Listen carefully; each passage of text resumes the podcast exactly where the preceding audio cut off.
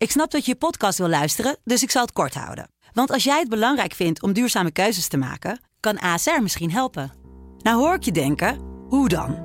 Nou, bijvoorbeeld bij het duurzaam herstellen van schade. Of de premies die we beleggen volgens ons duurzaam beleggingsbeleid. Dat bepaalt waar we wel en juist niet in investeren. Wil je meer weten over welke duurzame keuzes ASR maakt? Ga dan naar asr.nl/slash duurzame keuzes. ASR doet het. Zo, dan kan je nu lekker naar je podcast luisteren. Van de NPO tot Netflix, van de bestsellers tot de grootste flops. Welkom. Fijn dat je er bent. Dit is de cultuur- en media-podcast van de Telegraaf. Welkom bij alweer een nieuwe aflevering van onze cultuur- en media-podcast. Uh, mijn naam is Eline Verburg. Ik ben chef van de cultuur- en media-redactie. En tegenover mij zit uh, onze mediaverslaggever Kitty Herwijer. Welkom. Hallo. En vi- virtueel met ons verbonden is Marco Weijers, onze filmverslaggever. Ja, gezellig vanuit quarantaine. Vanuit quarantaine. Nou, uh, waar zullen we het eens over gaan hebben, Kitty? Is er nog iets gebeurd de afgelopen week? Nou, er is natuurlijk maar één onderwerp en dat is The Voice. The en Voice. de documentaire waar we sinds zaterdag uh, op wachten na, de, na het statement van uh, RTL om um, The Voice per direct uh, van de buis te houden. Of nou ja, per direct vanaf toen. Um, ja, het was een ongelofelijke opbouw. En volgens mij zit er ook wel een risico in dat het ja, eigenlijk met zo'n opbouw een soort anticlimax zou zijn. Nou, dat was het totaal niet. Het is echt een ongelofelijke bom aan beschuldigingen uh, die er ligt. Dus um, nou, ik neem aan dat dat, dat het onderwerp Dat is is. het onderwerp. hoe, hoe, heb jij naar uh, de uitzending van Boos gekeken? Um, ja, ik vond uh, ten eerste vond ik dat het heel goed was gemaakt. Um, dat het heel goed in elkaar zat. Dat het niet op een heigige manier uh, was neergezet. Wat echt super belangrijk is met zo'n thema. Um, en natuurlijk de, ja, de verhalen van de vrouwen. Die spreken eigenlijk voor zich. Vooral de hoeveelheid verhalen. Ja. Um, laten ook duidelijk een patroon zien bij de drie mensen. Dus bij Rietbergen, uh, Ali B. En ook Marco Borsato. Um, al ging het vooral natuurlijk over uh, Rietbergen en Ali B. En nog een anonieme regisseur. Ja. Zouden ja, we er nog achter komen wie dat... Ja, ik denk wel dat dat gaat komen nog wie ja, dat is. Ja, die beschuldigingen die uh, staan natuurlijk uh, op zich. Maar wat uh, niemand had verwacht was natuurlijk dat John de Mol ook nog uitgebreid aan het woord kwam. Ik was um, echt heel verbaasd dat hij ineens in die studio zat. Ja, ja dat was echt... Nou, natuurlijk sowieso wel respect dat hij aanschuift, maar het was um, een treinramp van een interview. Ja. Hoe vond je dat Tim Hofman dat aanpakte? Ja, ontzettend goed. Volgens mij, um, ja, wat ik zo interessant vond, is dat je dus echt een heel duidelijke kloof zag tussen die twee. Dus uh, ja, Tim Hofman staat volgens mij voor een soort nieuw soort cultuur. Um, en hij was echt, ja, uh, representatief voor een oude cultuur, voor een angstcultuur, voor iemand die zegt van, oh ja, als het niet wordt gemeld, dan kan ik daar niks mee doen. Of vrouwen moeten maar hun mond open trekken. En ik denk op zijn manier probeerde hij echt wel empathisch te zijn en vond hij het ook gewoon erg. Met de vervolgvragen van Tim Hofman, waarin hij vroeg van, uh, ja, maar ja, goed, hoe kan dat dan dat in jouw bedrijf zo lang mensen zich niet vrij voelen om dit soort dingen te melden? Uh, ja, dat je dan toch weer neerlegt uh, bij de vrouwen.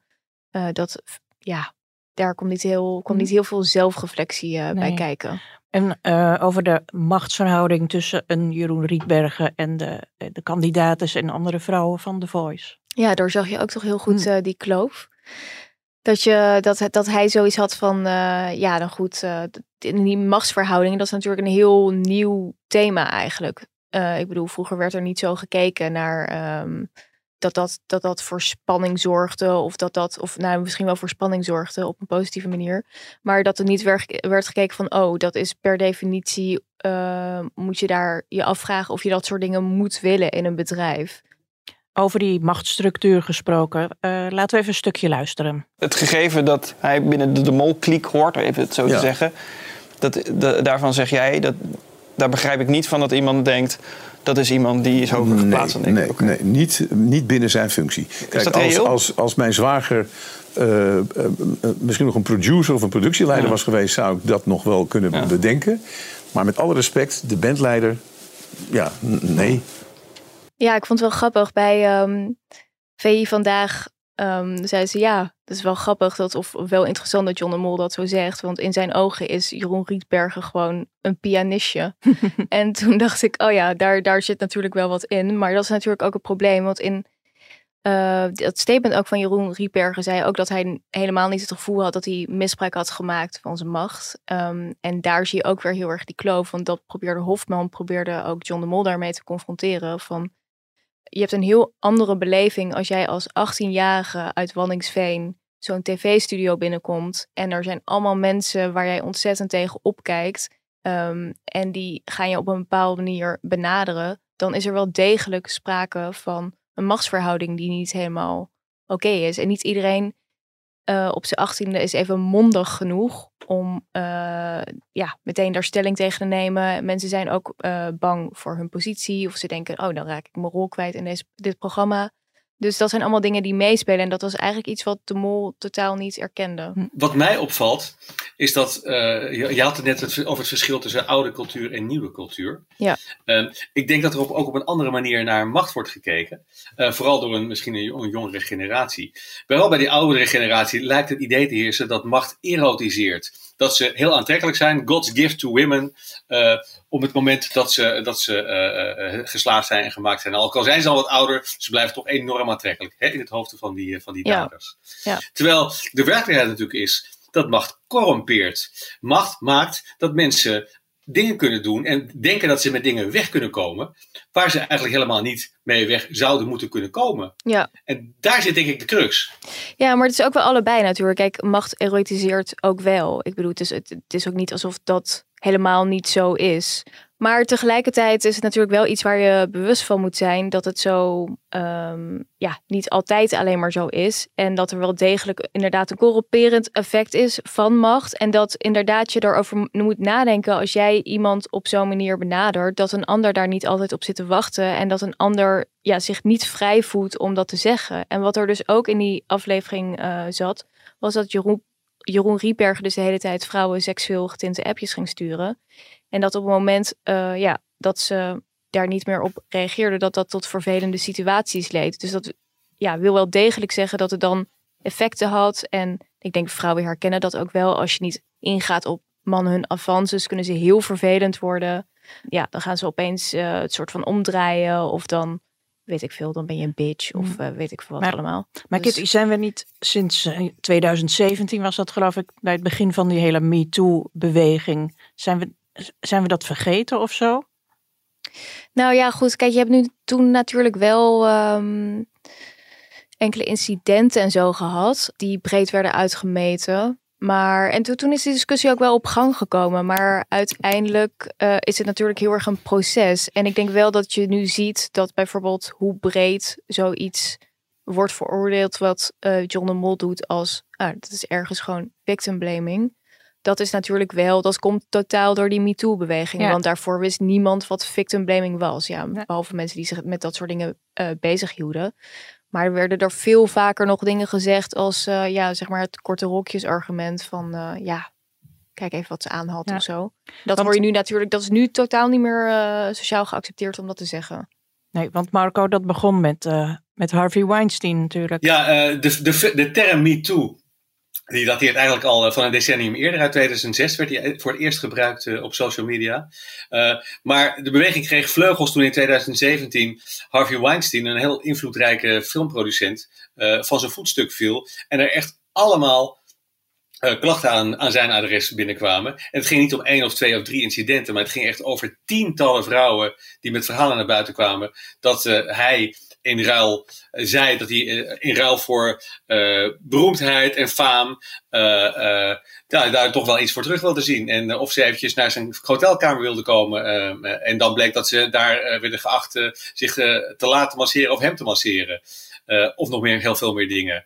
Ehm, dus dat is wel van enorme invloed geweest. En toen is er in Amerika en in Hollywood is er al een soort cultuuropslag begonnen. En zijn er ook veel meer dingen boven water uh, gekomen. Onder andere over de nieuwschef van, uh, van Fox, Roger Ailes. Um, en ja, eigenlijk lopen we daar nu, lijkt het wel een, beetje op achter. Wat, wat eh, de grote MeToo-affaire was in, in Amerika een aantal jaar geleden, dat lijkt The Voice nu te zijn voor Nederland. Ja. Heeft het ook geïnspireerd tot nieuwe films? Ja, er zijn, er zijn een, uh, een, enkele films gemaakt daarover, heel specifiek daarover. Je hebt de Bombshell, um, met onder andere Margot Robbie en ook Nicole Kidman. Um, waarin uh, het gaat over, over die, die Roger Ailes, die, die nieuwschef van, of, of eigenlijk de directeur van, van, van Fox, die heel invloedrijk was, maar die ook ja, vrouwen behandelde alsof het alleen maar lekkere hapjes waren. En vooral de rol van Margot Robbie daarin als echt iemand die heel graag wil en die heel graag beroemd wil worden en heel graag uh, belangrijk wil worden in die organisatie. Ja, en als dat dan uh, moet via het kantoor van uh, Roger Ailes en dat ze daar dingen moet doen die echt helemaal niet in haar contract staan. Ja, dat is, dat is wel schokkend. Um, er is een andere film, The Assistant, is een Australische film. die laat zo'nzelfde situatie zien, maar dan echt puur vanuit het, het het beeld vanuit het oogpunt van een persoonlijk assistent van een filmproducent. Eh, je ziet hem zelf niet, maar je ziet dat zij een oorbel vindt in de, in de, in de bank die toevallig in zijn kantoor staat. Je hoort gesprekken, je ziet, hoort flarden en er komt dan een soort beeld binnen van een organisatie waarin dat zo ja, oogluikend wordt toegestaan dat eh, de weg naar de top gaat via de, couching, de casting couch van die man. En dat hele cultuurtje ja, dat, dat lijkt er een beetje terug te komen in The Voice. Want het is niet één of twee, of het zijn meerdere mensen waar dat mee gebeurt. En het blijkt ook te zijn dat gewoon mensen ervan wisten en daar hun mond over hielden. Mhm. En dat... is denk ik een heel groot probleem. Dat het een institutioneel probleem is. Mhm. Ja. In dat licht is het toch wel een beetje raar dat John de Mol dan zegt dat hij maar van één geval iets afwist en verder geen idee had.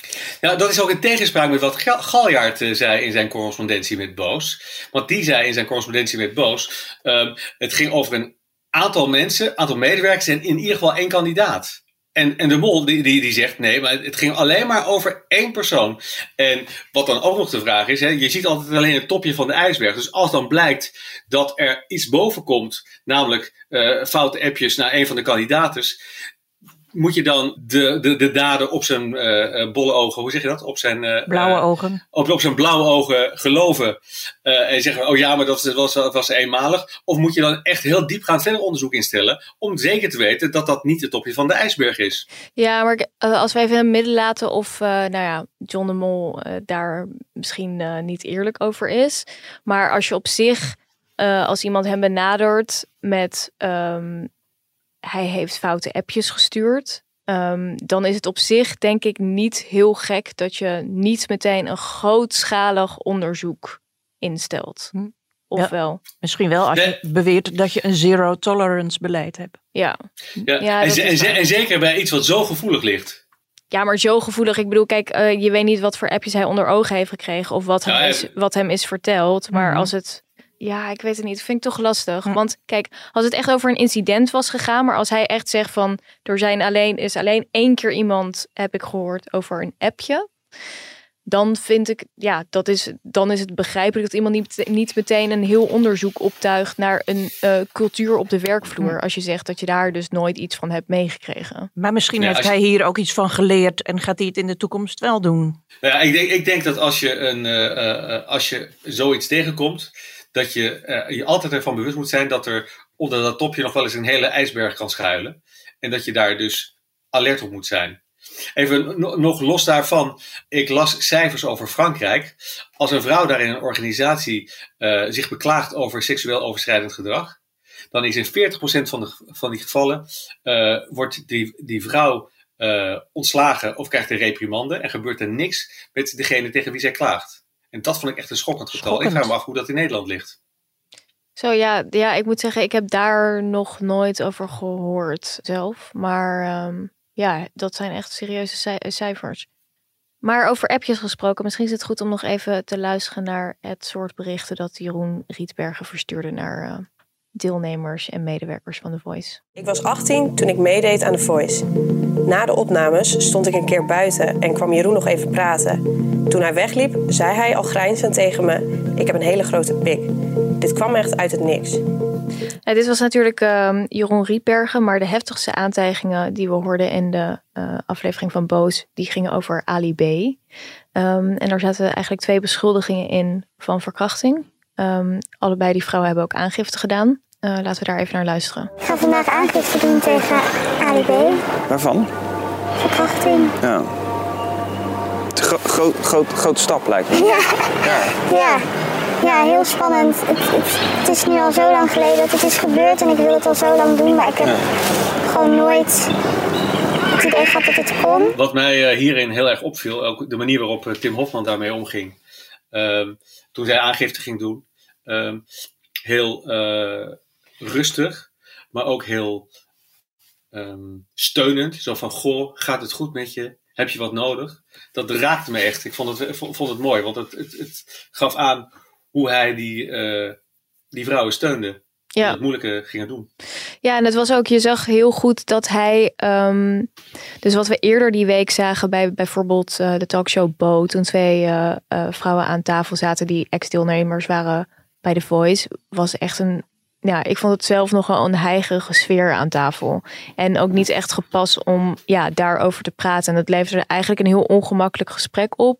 En Bo ging een soort overcompenseren met uh, ja, extreem uh, ja, dingen willen invullen en extreem empathisch te doen. En het was eigenlijk een beetje ongemakkelijk om naar te heel kijken. ongemakkelijk, ja. Ja, en dan zag je toch dat Tim Hofman dat heel goed aanpakte. En dan, kijk, dit, dit zijn gewoon onderwerpen. Um, dat wordt ook altijd gezegd uh, tegen journalisten die echt zich bezig gaan houden met dit soort zaken. Dit is een vak apart. Daar moet je heel goed over nadenken hoe je vragen stelt, um, op wat voor manier. Um, en dat had Tim Hofman volgens mij heel goed onder de knie. Uh, in deze aflevering zagen we. Wat, wat ik ook wel opvallend vond is je had het net over de opbouw naar, hè, we wisten van zaterdag, werd duidelijk dat uh, de voice van het scherm zou worden gehaald voorlopig. Ja. Um, toen kwam die, uh, die verklaring van Rietbergen uh, erbij. En dan krijg je dus inderdaad die opbouw naar wat komt er, wat komt er die donderdag. En hoe verschillend mensen daarmee omgingen. Sommige mensen die wachten het rustig af. Maar sommige mensen deden het net of het letterlijk een, een soort voetbalfinale werd. Uh, uh, Angela de Jong van het, van het AD uh, gebruikte die woorden letterlijk. en, zo van, en, of, of met andere mensen die zeiden van ja, uh, dat zag ik op social media van. Ja, ik, ik hoop niet dat er spoilers naar buiten komen. Ja, oké, okay, maar goed, aan de andere kant is het grootste showbiz-schandaal in Nederland ooit misschien wel. Dus het is natuurlijk wel, ja, het is ontzettende bom en iedereen was ontzettend benieuwd. Ja, had het zelfs ja, over een revolutie. Menselijke... Het is een, ja, dus uh, ik, ik denk echt, en wat we hebben gezien, wat mij betreft is het. Um, ja, revolutionair. Ook als je ziet hoe dit um, zo het balletje is gaan rollen. En uh, Boos heeft dat onderzoek gedaan. En Telegraaf heeft natuurlijk ook uh, aandeel gehad in bijvoorbeeld uh, die aangifte tegen Marco Borsato. Tegen Marco B. Um, seksueel, B, toch? seksueel misbruik. Maar je ziet ook dus dat die juice-kanalen gewoon een aanjager zijn geweest. En dat eigenlijk ja, het helemaal online is bepaald. Dat dit heel erg iets vanuit, um, ja, niet vanuit boven, maar heel erg vanuit mensen zelf. Zeg maar zelf, de mensen voelen dus uh, geen drempel om bijvoorbeeld dit naar uh, grote stemmen zoals Yvonne Koldewijer of mensen als Van Roddelpraat, om dat daar te droppen.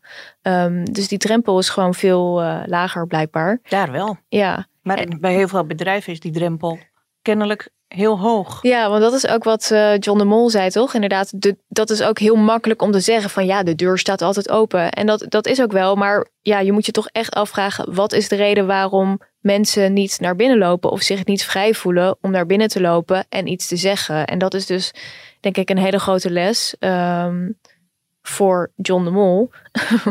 en niet andersom, niet voor de vrouwen. Uh, dat voor John de Mol een les is van wat kun je dus beter doen. Ja, maar misschien vlak. ook wel het speelt natuurlijk uh, door de hele samenleving dit soort problemen. Ook al weten we er niet van alles van.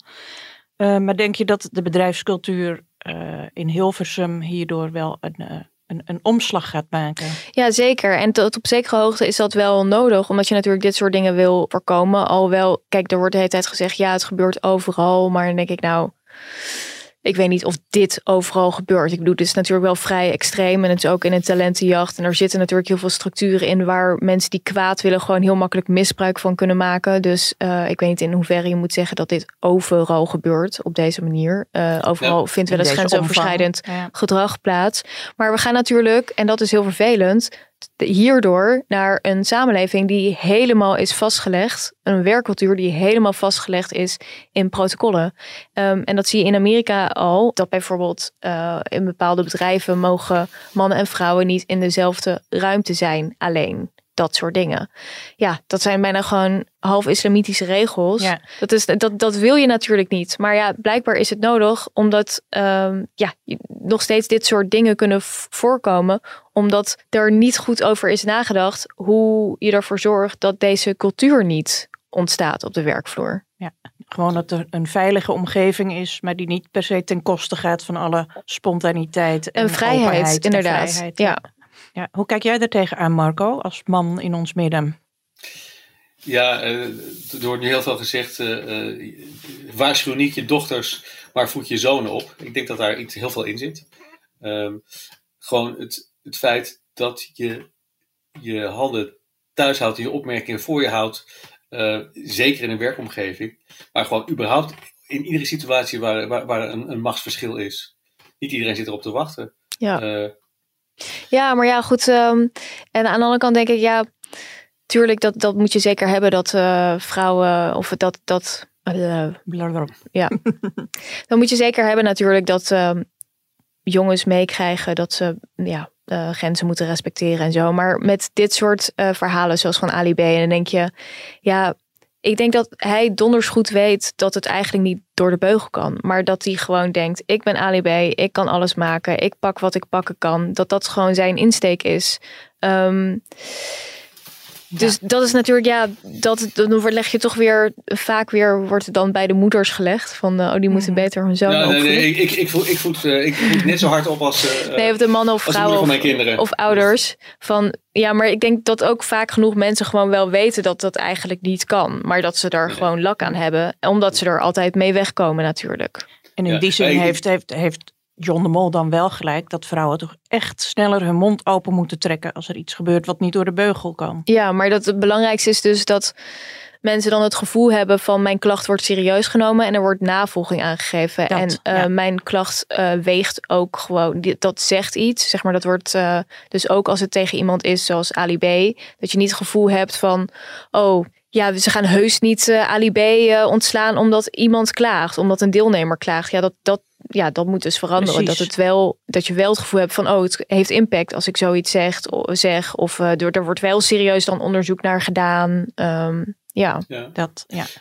En wat dan heel belangrijk is, dat, dat degene bij wie je terecht kunt, dat die niet onderdeel uitmaakt van die hele voice machine. En dat was natuurlijk met die kandidatenbegeleiders, waar uh, de mol iedere keer op terugviel van ja, er zijn vier kandidatenbegeleiders die, waarmee mensen alles, uh, alles mee mogen delen. Ja. Maar ja, dat zijn wel mensen die onderdeel zijn van de voice machine. Ja. Uh, die, die hun brood verdienen met de voice. En dat, als je, dat, dat werpt op zichzelf al een, een grote drempel op, denk ik. Ja, dat was ook wat een van de oude deelnemers uh, zei, die ik uh, sprak van de week. Van ja, dat was eigenlijk precies het gevoel wat zij had. En um, nou ja, ze weet niet of ze het dan wel had gemeld um, aan een vertrouwenspersoon destijds.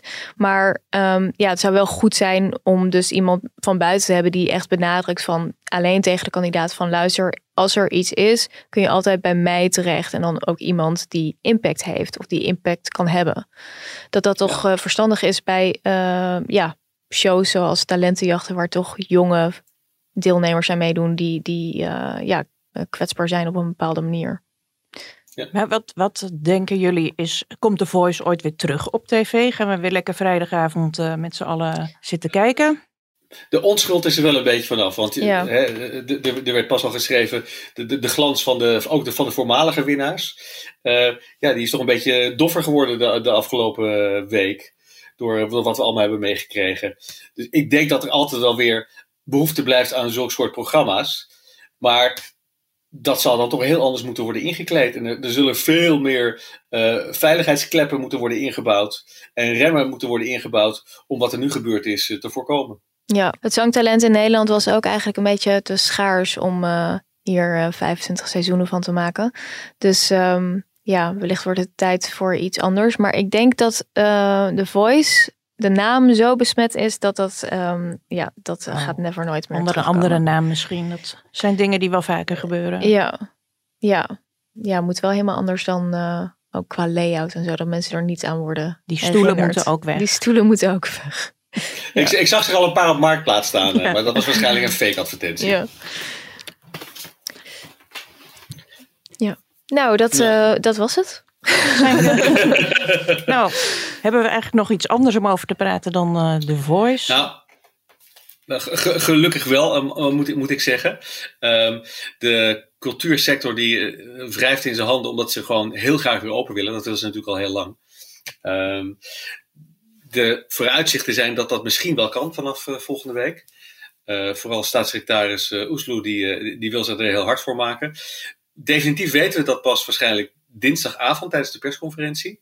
Um, en dat zou betekenen dat dan woensdag de bioscopen weer open kunnen. En dan met een wat langere aanloop de theaters. Want die moeten natuurlijk veel meer doen om weer los te kunnen gaan. Um, nou, als we dan naar de bioscoop mogen, dan, dan wachten er allerlei moois op ons gelukkig. Um, we hebben bijvoorbeeld de nieuwe film van Guillermo del Toro, Nightmare Alley, een, een prachtige neo-noir uh, waarin Bradley Cooper een, een, een, man speelt die heel veel talent heeft voor liegen en daar uh, heel ver mee komt en tot in de hoogste kringen doordringt, maar dan uiteindelijk, uh, ja, of, of hij daar gelukkiger van wordt, dat is een tweede. Een soort Catch Me If You Can. Een soort Catch Me If You Can, inderdaad. Maar dan zich afspelen in de jaren 30, 40. Mm. Het, is ook een prachtig, het ziet er prachtig uit, echt als een, als een film waar. Een hele donkere inhoud eigenlijk in een prachtige verpakking. Uh, de Matrix Resurrections uh, komt. De vierde Matrix-film die is in andere delen van, het, van de wereld al uitgegaan. Um, maar ja, hier kunnen we hem dus eigenlijk dan ook op het, op het witte doek uh, gaan zien. er komen een aantal, andere films uit. Er worden een aantal films hernomen.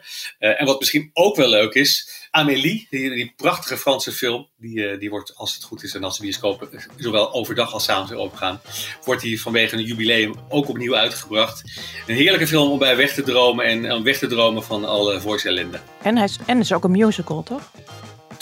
Is Amélie ook een musical? Mm -hmm. dat, dat, dat dus is ik hoop dat hij dan ook weer in de theaters gaat lopen. Okay, die, die, is mij even ont, uh, ontgaan, ik. Goed, Kitty en Marco, ik dank jullie hartelijk voor jullie leuke bijdrage.